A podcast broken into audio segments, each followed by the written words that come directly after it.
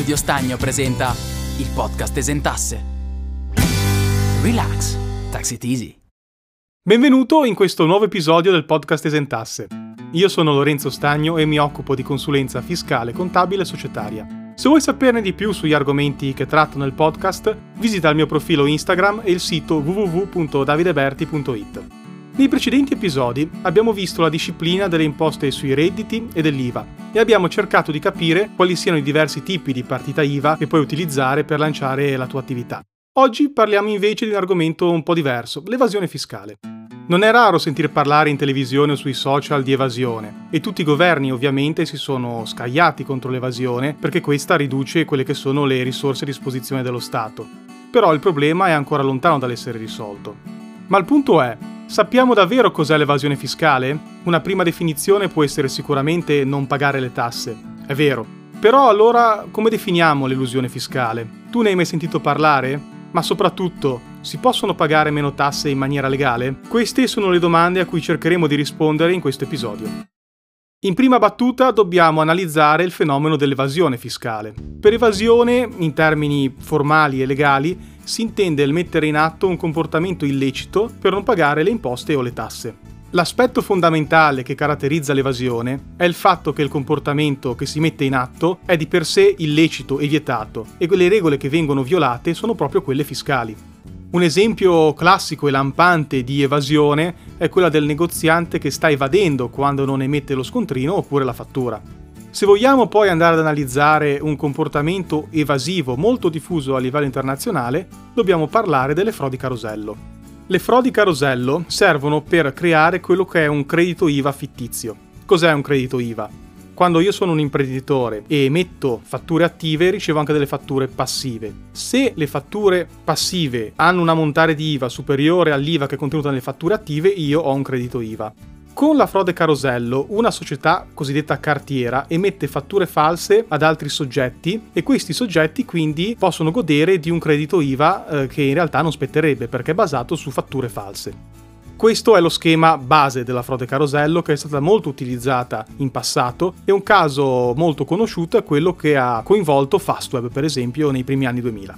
So che questo meccanismo delle frodi carosello è un po' complicato, ma prima o poi ci torneremo sopra. Parlando di elusione fiscale, detta anche abuso del diritto, ci si riferisce a quello che è un comportamento di per sé lecito, quindi non vietato, ma in contrasto evidente con quelli che sono i principi fondamentali del nostro ordinamento giuridico. Questa definizione risulta sicuramente un po' vaga ed è complicato quindi andare a capire quando si tratti nella pratica di un comportamento elusivo. Bisogna quindi ragionare per esclusione, se non c'è evasione e risparmio fiscale ottenuto non è legittimo, si è in presenza di elusione. È fondamentale comprendere come per determinare se si sia in presenza di elusione non sono rilevanti tanto le forme utilizzate che sono lecite, ma più che altro lo scopo di queste ultime, che è quello di aggirare le norme. Non è la forma che non è lecita, ma è la finalità che non è lecita. Questa è l'elusione. Il nostro legislatore ha stabilito in un importantissimo articolo di una delle leggi fondamentali in materia tributaria, che è lo Statuto dei diritti del contribuente, che risale ormai al 2000, che sono operazioni elusive quelle che presentano tutti i seguenti presupposti. 1. Si realizzano dei vantaggi fiscali indebiti, che sono proprio quei benefici realizzati in contrasto con i principi fondamentali del nostro ordinamento. 2. Mancano dei presupposti di sostanza economica, cioè l'unico effetto significativo dell'operazione è quello di creare un vantaggio fiscale. 3. Il vantaggio fiscale conseguito deve essere essenziale, cioè non deve essere marginale rispetto agli altri benefici. Se manca anche solamente una di queste condizioni, non si è in presenza di elusione, ma di un risparmio fiscale legittimo. Quindi, riassumendo un po' quello che è il concetto di elusione fiscale, dobbiamo innanzitutto andare a vedere se il comportamento messo in atto sia o meno in violazione di qualche norma, perché se c'è una violazione non è elusione, bensì è evasione. In seconda battuta bisogna poi concentrarsi sul vantaggio fiscale ottenuto e comprendere se questo sia l'unico scopo dell'operazione e se sia in contrasto con quelli che sono i principi dell'ordinamento. Molto spesso si sente parlare di elusione con riferimento ai grandi gruppi multinazionali. Questi ultimi, infatti, avendo società in diversi paesi, cercano di fare sì che la maggior parte dei loro profitti venga tassata negli stati che hanno una tassazione bassa. Ma come fanno le multinazionali a raggiungere questo obiettivo? Un primo metodo è quello delle operazioni cosiddette intercompany, cioè le operazioni che avvengono fra le varie società del gruppo. Di solito questi gruppi fanno sì che le società operative, che hanno sede nei diversi paesi in cui opera il gruppo, trasferiscano delle somme alla holding del gruppo e quest'ultima ha la sede in paesi a bassa fiscalità. Queste somme vengono trasferite come pagamento di servizi, interessi passivi su finanziamenti, ma soprattutto come royalties per l'utilizzo del marchio del gruppo o dei brevetti. Per farti capire definitivamente quando una condotta sia elusiva, voglio farti un esempio molto conosciuto e molto interessante, il caso Google. Il metodo utilizzato da Google per trasferire gli utili alla holding del gruppo che ha la sede negli Stati Uniti è molto complesso infatti coinvolge due società irlandesi e una con sede nei Paesi Bassi. Proprio per questo è stato chiamato Double Irish with a Dutch Sandwich. Cerco adesso di spiegarti brevemente cosa combinava zio Google.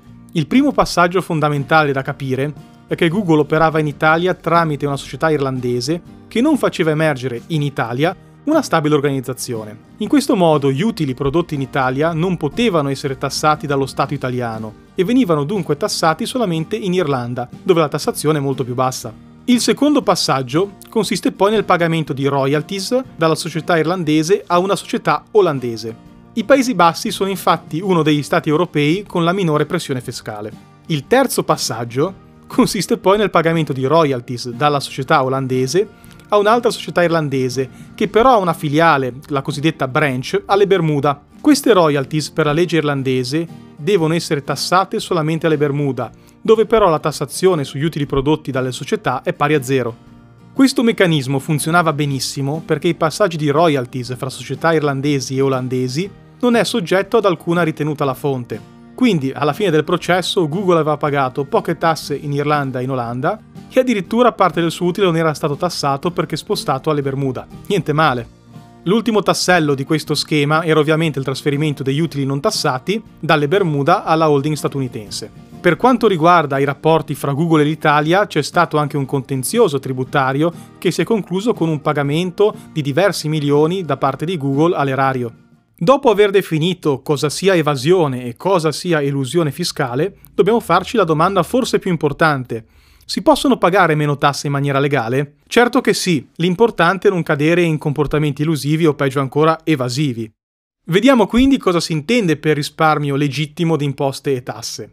Innanzitutto è perfettamente legittimo scegliere, per realizzare un determinato risultato economico, l'opzione fiscalmente più conveniente fra quelle offerte dall'ordinamento. Se è l'ordinamento e quindi la legge a prevedere diverse opzioni, fra le quali una è fiscalmente più conveniente, è sempre possibile optare per quest'ultima. Possiamo fare un esempio tipico. Voglio cessare l'attività della mia SRL. In questo caso la soluzione naturale sarebbe la liquidazione, con la quale si vanno a cedere tutti i beni appartenenti alla SRL e quindi emergono dei ricavi tassabili. Se volessi invece optare per qualcosa di meno costoso dal punto di vista fiscale, potrei per esempio procedere ad una fusione con una società che fosse interessata ad acquistare la mia. In questo modo non emergerebbe base imponibile. Abbiamo quindi capito cosa si debba intendere per evasione e cosa per elusione. È facile distinguere fra queste due tipologie di comportamento, ma lo è meno il distinguere fra cosa sia elusione fiscale e cosa sia un risparmio fiscale legittimo. Bene, anche per oggi è tutto. Io ti ringrazio per l'attenzione e ti do appuntamento al prossimo episodio del podcast Esentasse che uscirà fra due settimane. Se nel frattempo avessi voglia di approfondire questi argomenti, ti invito a visitare il mio profilo Instagram Studio Stagno e il sito www.davideberti.it. Io sono Lorenzo Stagno, a presto.